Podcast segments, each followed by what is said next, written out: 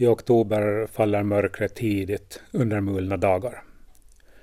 Förmiddagen hade varit vacker och Ida hade rott över till Pepparn för att bistå vid en förlossning eftersom Mattas Hulda tvingas sitta av ett pass på häktet Vita Björn för hälsovårdliga behandlingar och olaga drogförsäljning. Vid middagstid hade Alina hemifrån sett en överenskommen signal hissas i Pepparns stång. Så hon förstod att allt gått väl och att mamma snart skulle börja ro hemåt.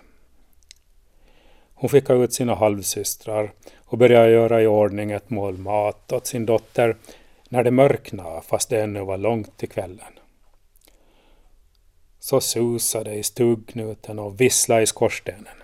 En trädgren fladdrade förbi fönstret och så kom regnet från sydväst. Flickorna kom inspringande. Dörren smällde och hon lade på ved i spisen som genast hade fått sitt sugande stormdrag i rökkanalen. Bränningarna började mumla på öns havssida.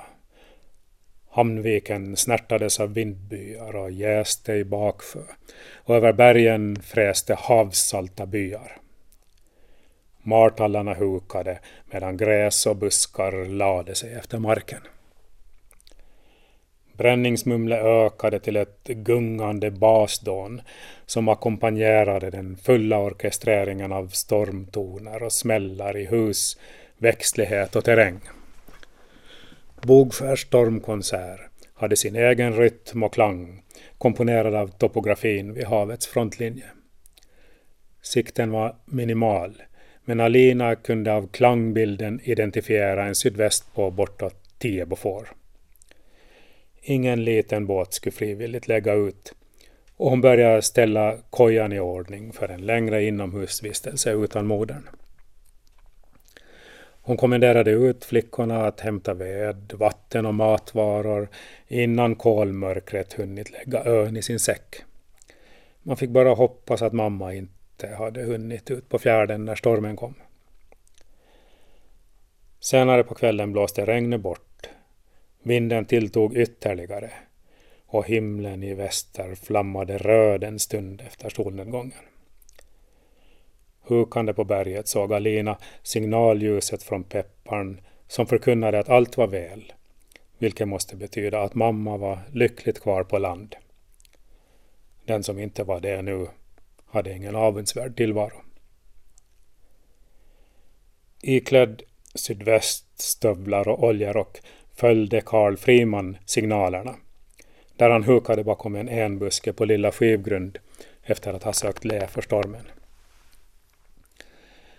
Barnen på Bogskär var födda och uppvuxna med stormens dån och kom stilla under sina filtar och in i sömnens värld medan Alina stökade undan de sista kvällssysslorna och matade spisen för natten. Efter att ha mjölkat och skött djuren hade hon hukat hem över gårdstunet i ett mörker där vinden hade blåst ut även stormlyktans låga. Till slut kunde hon unna sig själv en kvällsbit och en liten tvagning efter att ha kontrollerat att dotter och småsystrar låg väl inpackade för vinden som pressades in mellan stockvarv och genom stuggknutar. Hon kröp i nattsärken, blåste ut ljuset, kröp ner i bädden och somnade efter halva fader vår. I Alinas alltför snabbt påkomna vuxenliv hade drömmarna inte hunnit med. Hon drömde ännu sina gamla flickdrömmar där hon delade tillvaro med andra barn och såg de vuxna underifrån som stora, trygga eller skrämmande, allsmäktiga varelser. Ofta vistades hon på en plats där nästan allt var gott. Hon var i grunden en trygg flicka och nattetid hamnade hon ibland där. I ett stort hus i en stad där människor av många slag kom och gick och gatumusikanter spelade nere på gården. Alla var så fint klädda och hon själv var den grannaste med blommig klänning, rött förkläde och rosetter i håret.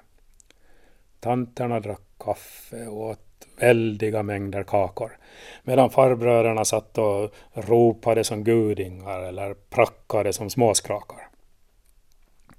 Alla barnen samlades kring henne och väntade på att hon skulle börja leka teater med dem. Hon var ju lekens anförare och prinsessa och dagens pjäs skulle handla om en cirkus.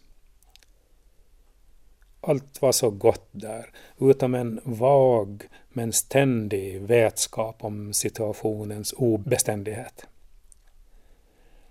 Alla visste det.